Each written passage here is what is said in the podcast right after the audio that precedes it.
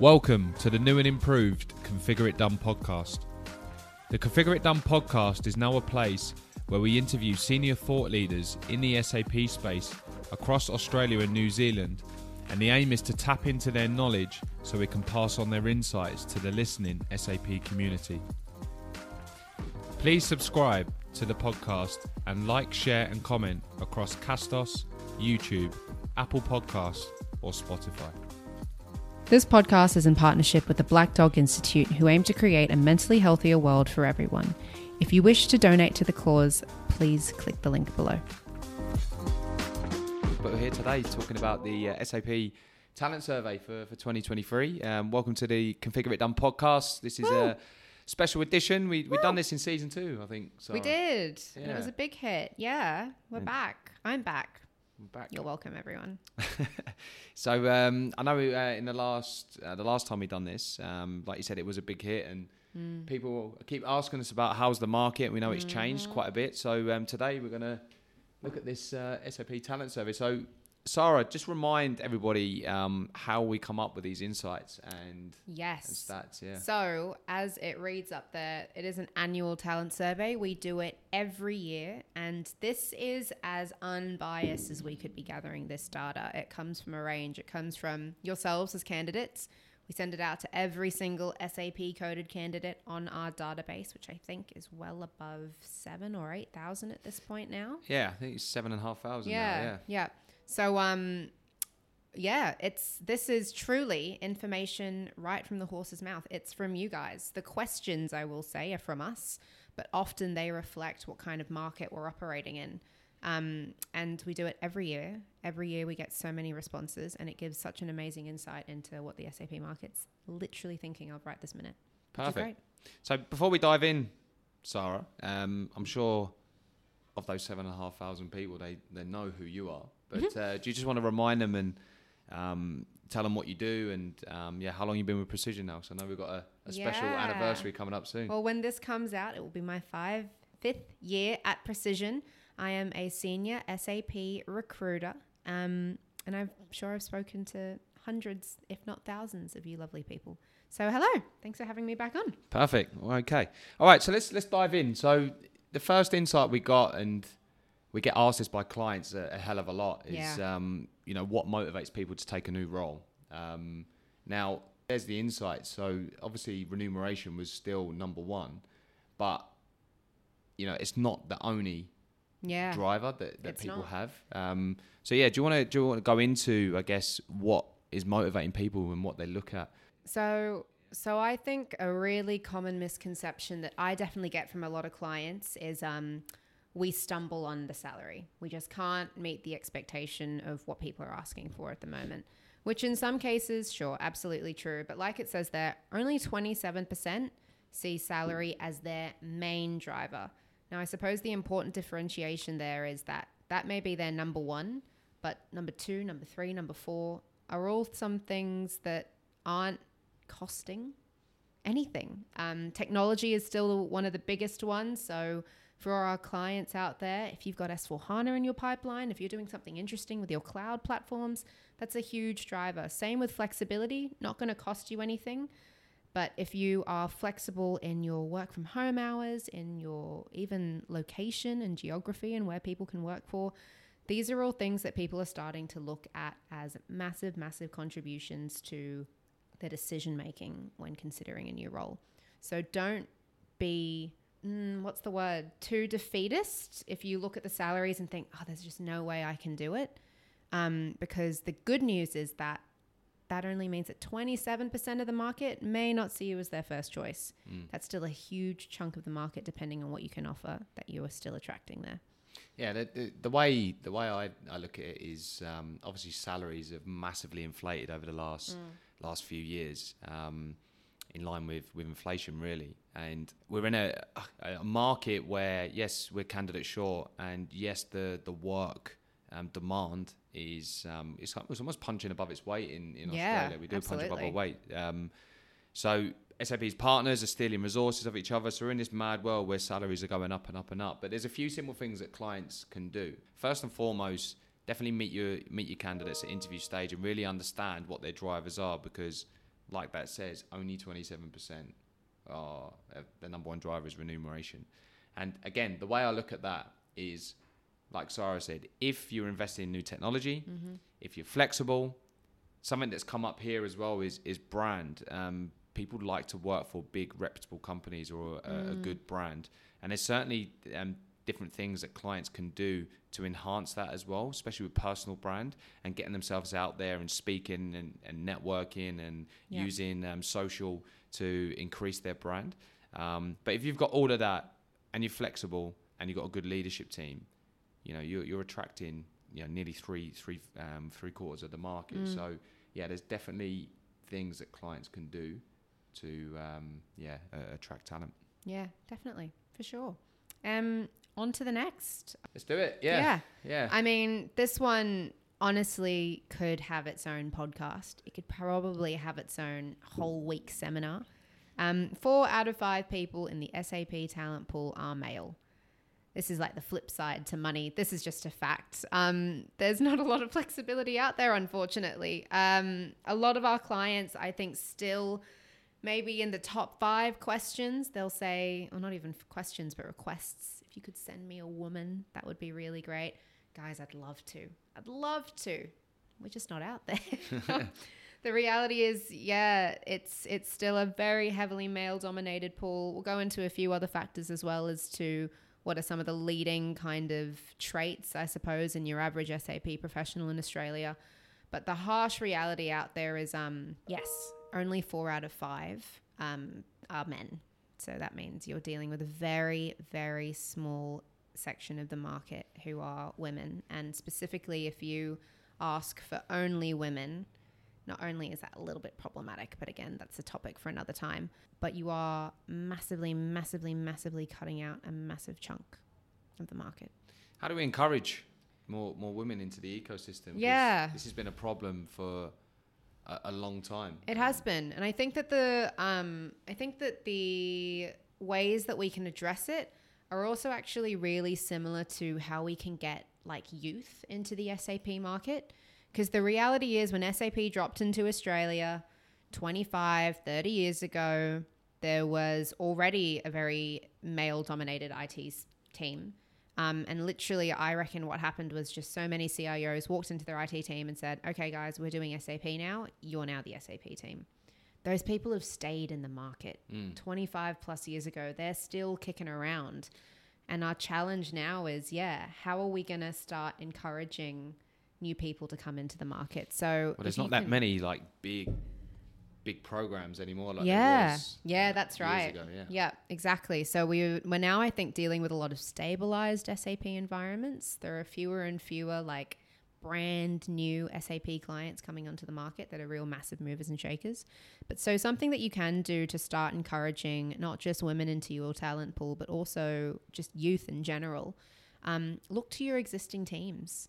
Look to the people who are maybe your super end users or are um, just people that are highly, highly aware and tuned into your business processes. Because more and more we're seeing a lot of an overlap, I suppose, of SAP talent and then business engagement and taking people on that journey. So if you do see some people who aren't necessarily SAP experts, but have that base foundation of a great business process that relates to SAP, maybe think to uplift Mm. of who you currently have. I mean, you know, I could bang on all day about graduate programs, but sometimes the best people for the job are already in a similar role and you've just not really looked at them through a different perspective or a different light. Yeah, I think I think the best um, clients through this period, um, over the next um, five years, uh, the best clients are the ones that are going to have graduate programs, and the best Mm. ones are going to master cross skilling. Yeah, absolutely. Like, I think if anything has been proven in the last two years, the companies that have been adaptable have really thrived. And that's not just, you know, oh, we adapted with work from work from home flexibility. I think adaptable relates to every aspect of your business. If you've come across a really tough role to fill, you've not dug in and held out, you've assessed, oh, well, what are we actually looking for then? What's the business challenge that really needs to be approved? Oh, well, maybe we can get rid of that requirement then. That seems to not be so important. Adaptability isn't just your work from home flexibility. Adaptability now means so much more in the scheme of hiring. I was thinking about this the other day on the same topic, but slightly different around because our, t- our talent pool, um, unfortunately, is an aging talent pool as well. Um, and a lot of um, SAP people have done very well over the last um, two decades and are retiring early. Yeah. and that's a lot of knowledge that's exiting the market. So schemes that I guess we could put in place or clients can put in place is encouraging people that are in retirement. How do we extract their knowledge and pass it on to the next next generation? So I think there's a real opportunity there to to leverage some some of those highly skilled um, experts that are Yeah. um, are retiring as Existing super users, even business analysts who've maybe done a lot of functional work and they're interested in dipping their toe into functional configuration, have some chats with your existing team. And I think that's probably one of the not easiest, but the most accessible ways to start getting some new talent male, female, young, old, whatever. But we need new talent in this SAP market. It's definitely be our biggest challenge well. I coming think, up. I think mentoring, yeah, Yeah, mentoring comes to mind. massively, massively.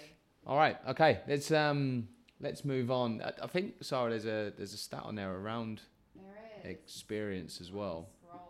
Um, and this will give you. I, I know I was speaking about the number of years experience in the in the market, but this is just a clear indicator. Um, Mm. So. Like nearly half of the market has more than 20 years of And that is experience. massive. Yeah. That is massive. Something else I think that we've been really struggling with is um, candidates who don't feel attacked, who um, have 20 plus years experience, um, and rightly so in some situations say, well, I deserve to be paid for that 20 plus years of experience. I bring so much of a wealth of knowledge. But in reality, are you going for a junior role? And are your responsibilities not necessarily aligning to someone who's going to have 20 plus years of experience? I know that's a really interesting conundrum that we've started to face now where, you know, the, just want a short term contract, maybe six months, whatever, just see through your twilight years. Um, but it's a junior role. It doesn't require high level thinking. It doesn't require $1,400 a day. Mm. Maybe it only requires $900 a day. From a candidate point of view, also having that adaptability and flexibility, but also awareness to say, well, okay, if this was a senior solution architect role, I will charge what I think I'm owed for that role, 1300, 14, whatever it is. But if it's just going to be a junior consultant and you're doing BAU support activities, I'm genuinely curious as well to know this as well. Does it make sense to still be charging 12 to $1300 a day? Interesting. Interesting. From a um, from a client perspective, um, you know, it's it's very challenging and difficult at the minute to get budgets approved um, to to fund this work that you've got um, you've got coming up. Um, a lot of a lot what, a lot of what clients are doing when we're we're taking these job descriptions are saying that um, we just want a junior person because it's going to be Yeah. cheaper, and that's a very easy kind of solution to come up with straight away.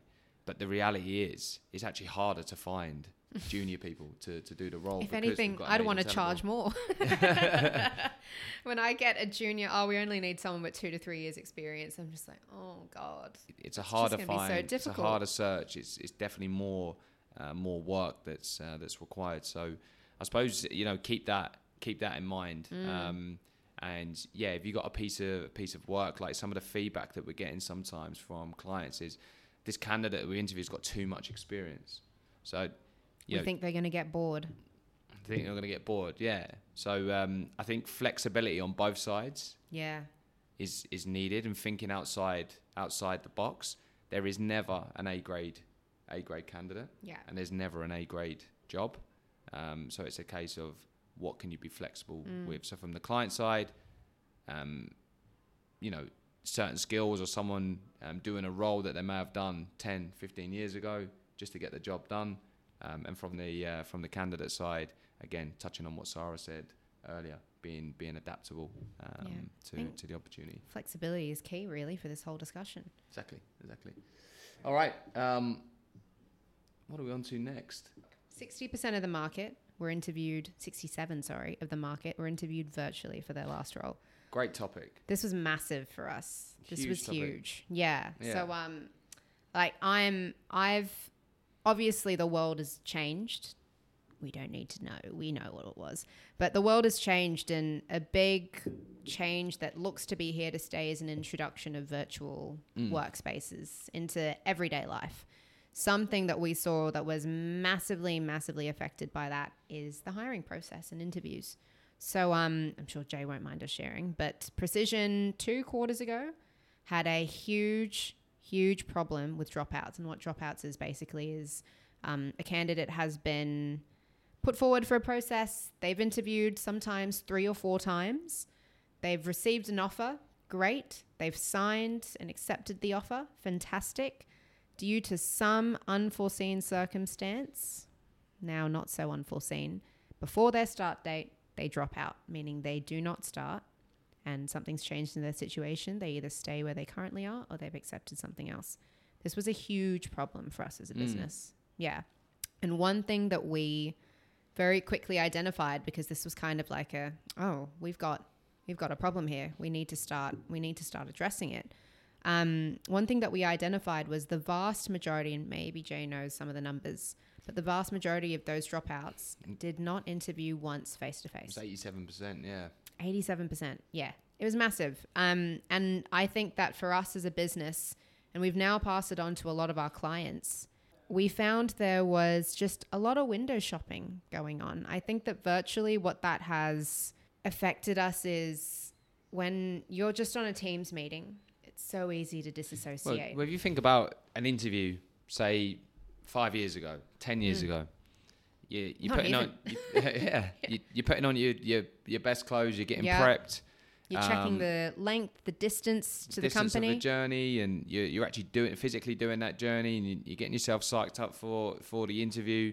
Um, you, you do the interview face to face, and you, you're meeting and greeting new people, which can be a very anxious task Yeah. as well. And um, and then it was almost like a, a Q and A type uh, type session about your credentials and your Yeah. experience. You'd be Um, physically sitting across the desk with maybe phys- three or four people you've never met before. Exactly. Yeah. It's, Yeah. A, it's a huge, huge ordeal.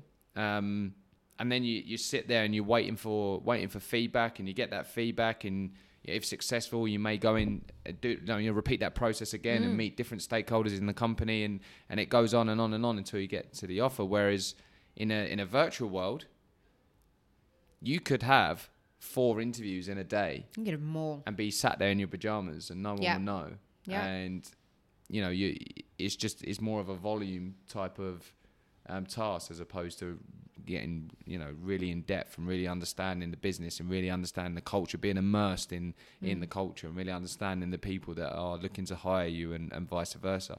So it is completely completely changed, and I feel that we've got a massive opportunity, and clients have got a huge opportunity to to meet their candidates that they Mm. are um, looking to hire Yeah. and and bring that personal touch back Yeah. because the va- the vast majority are still in that virtual world um, and still struggling to to source talent. So it's a really really good good point. But the message I would say to clients is yeah, definitely meet your candidates at interview Yeah. stage. I um told that exact story to a global FMCG, one of my good clients, and they shared a really similar challenge. They said, We've interviewed all sorts, like truck drivers. We just did a Teams interview and they're not even showing up. Like, what are we doing wrong? And I said, Well, how many did you meet face to face? They're like, "Mm, Obviously, none of them. And I said, Maybe tweak that little thing, see what difference that makes. I Mm. met them again five weeks later and the national talent manager yeah singled that specific piece of advice out she said thank you so much sara we did that and we've not had a dropout since it's made such a huge difference and i think honestly it comes down to a level of commitment it is a commitment Hundred percent. to put on good clothes that day. It is a commitment to leave your house, plan wherever it is you're going. You got to tell your boss you're going somewhere. You need to say, okay, well, I need to leave maybe two hours out of my day to do this interview. It is truly a level of commitment. People who aren't that fussed aren't going to do it. Mm. And it's that easy. It's that simple. There yeah, it's go. massive. All right. Um, this is a good good topic around um, counter offers, and yeah, we've seen that people that take a counter offer are more likely to to leave in the next next twelve months. Mm-hmm. Um, so, any views or insights around yeah around that, Sara? I think that there's always a reason you're talking to me. If you're a candidate and you're genuinely just like, oh no, tell me a bit more, tell me a bit more, there's a reason why you're talking to me. And I think that's often forgotten. There's a reason why you're looking right now. And it's really easy to forget that reason when you're thrown every possible band aid just at the last minute. Mm. You know, you've walked into the office, you've got that butterfly stomach and you're feeling, you're just like, okay, I have to tell my boss, I have to tell my boss, this is it. I'm going two weeks notice, four weeks notice. And then all of a sudden, everything is like rose colored glasses. No, no, no, no, no. Sort your rate out. No, no, no, no, no. That stakeholder, don't worry about that stakeholder. I'll take them off your hands. But ultimately, there's a reason that you talk to us. I think that that's probably the most important thing for people to remember when being faced with a counteroffer because it's really hard to say no. It is hard to say no to a counteroffer. Mm. You've worked with this person for a long time. Hopefully, you've got a good relationship with them. It's hard to let people down. But I think going into that conversation, try to remind yourself almost why am I leaving? Yeah, it's about taking a step back, Mm. almost writing down why you are talking Yeah. to others, Yeah. Um, or even entertaining. Um, even if you've been headhunted, why why are you entertaining it? Write down the reasons. Mm-hmm. What's the challenges you've got with your current role? Write down the reasons, and then if you are offered um, a counter offer, then take money or remuneration off the table, or take that promotion off the table, and have a look at those challenges. Have your challenges been answered? Mm. If they have, great, go ahead. If they're not, then uh, like I said, it's just a reminder of why um, you're entertaining other opportunities. Yeah, absolutely. All right, so yeah, this insight here, um, the data shows here that very rarely do contractors move to permanent and permanent move to to contract. And I, after doing this role for nearly ten years and speaking to thousands of, of candidates, I am a true believer that once you're permanent employee, you're always permanent, um, and once you're contract, you're always contract. Now, obviously. Um, the normal path to contracting is becoming an expert in your field, and that takes um, you know a long time, ten to fifteen years before moving into moving into contract. But typically, once you're a contractor, you're always a contractor, and once Mm. you're a perm, you're always a perm. Now, we did see a big transition in um, during COVID, um, and the reason being was people were looking for stability, Yeah. Um, Longevity. and a lot of contractors did move to um, permanent. Mm. But since then, what do you think's happened? Those contractors that went to perm, they're now on the phones and looking to move into to contract. And the reality is, we've seen 65% of our placements are, are back in the, the contracting yeah. contracting space. Yeah, yeah. I mean, I'm I'm a pretty good analogy to that. During COVID, I was a contract perm recruiter, um, but in my core, I know contracts just for me. It's a very different mindset. And when I first started recruitment, I struggled to understand. I was just like, well, it's a job. Is it not a job? It's exactly the same. But it's not. The conversations that you have, your um, perspective on a business and a team and a culture can really wildly differ. So if you are finding yourself in a situation where you're thinking, oh, I've been, you know, perm for 10, 15 years, but I'm seeing a lot of my colleagues or I'm seeing a lot of my friends go back to contracting after COVID, before making that jump, really assess whether it is the right change for you and why are you making that change. And also really important particularly for those going for permanent to contract check with your family first because it's also a very different process there The other thing I'd, I'd notice as well, um, permanent employees tend to have um, a lot of different different skill sets. Um, They Mm. get into different areas of the business. They get more exposure to different different projects, and um, they have a broad, like a broader skill set. Um, very very difficult for them to then transition into a contract because the demands we get from a Mm. client is a true specialist in one area. yep Um, so, but again, if you are thinking of transitioning to to contract, um, you have to understand what your area of expertise is and get very very good at that. Because the reality is, you'll be coming up against two or three people that have been contracting specialists in that space for multiple years. And so um, honing that skill. yeah, Yeah. yeah, exactly, exactly.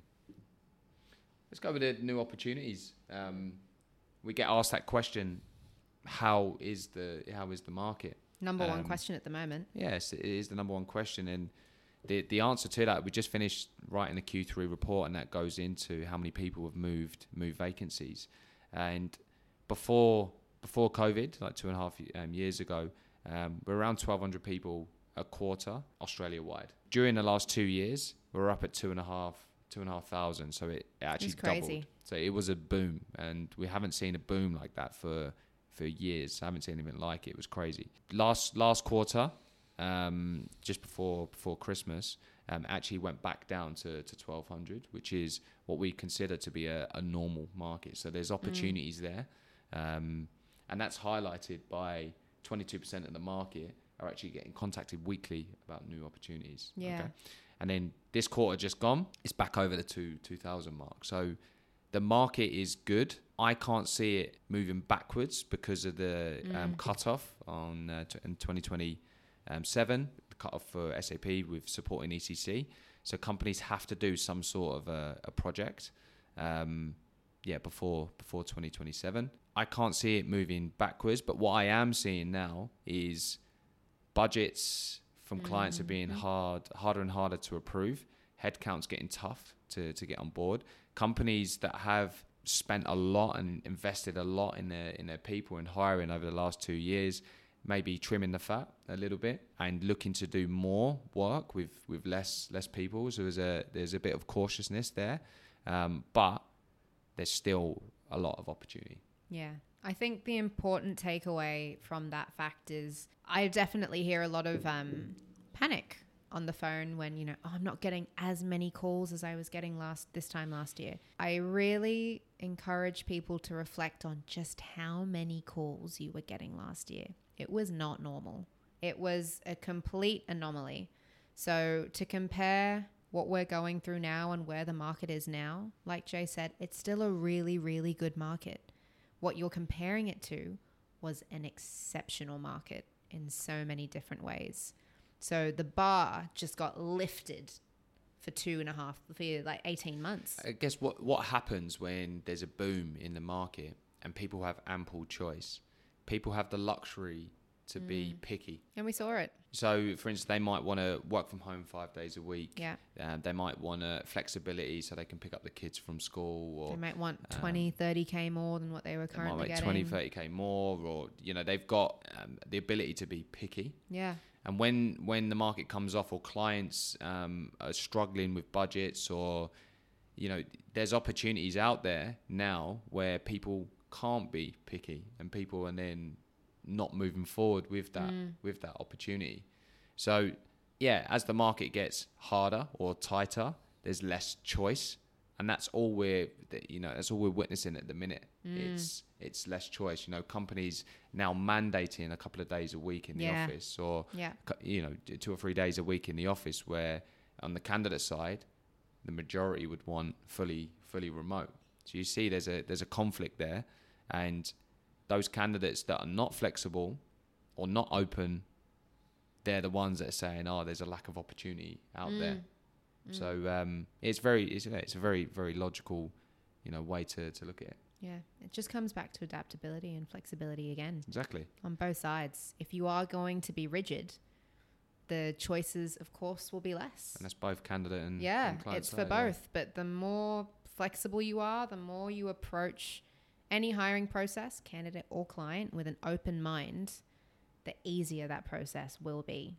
Like it's it is honestly guaranteed hand on heart. They are the easiest ones to go through because otherwise it's just it's heartbreak all around and you spend so much time like it's it's such a process Exactly. Yeah. The, Yeah. the clients that are, are doing well through through this period, they're treating everybody the same by treating them differently. yeah And every interview process, every individual person, they're they're treating differently, mm-hmm. and that's how you, to be successful in this market. yeah Awesome. All right, brilliant. Thank you for coming on. No worries. Thanks So- for having me. But um, yeah, please please reach out to sap at precisionsourcing.com.au if you've got any other questions. Yeah. Um, or or you want to do a deep dive Yeah. into this, there's way more that we could have talked about. Truly, there are some topics that we could just hours, hours and hours worth of discussion. So if there's anything that you've been struggling with from a hiring point or from a job seeking point, please feel free to reach out. More than happy to help. Thank you. Please like, share, comment, and subscribe to the Configure It Done podcast.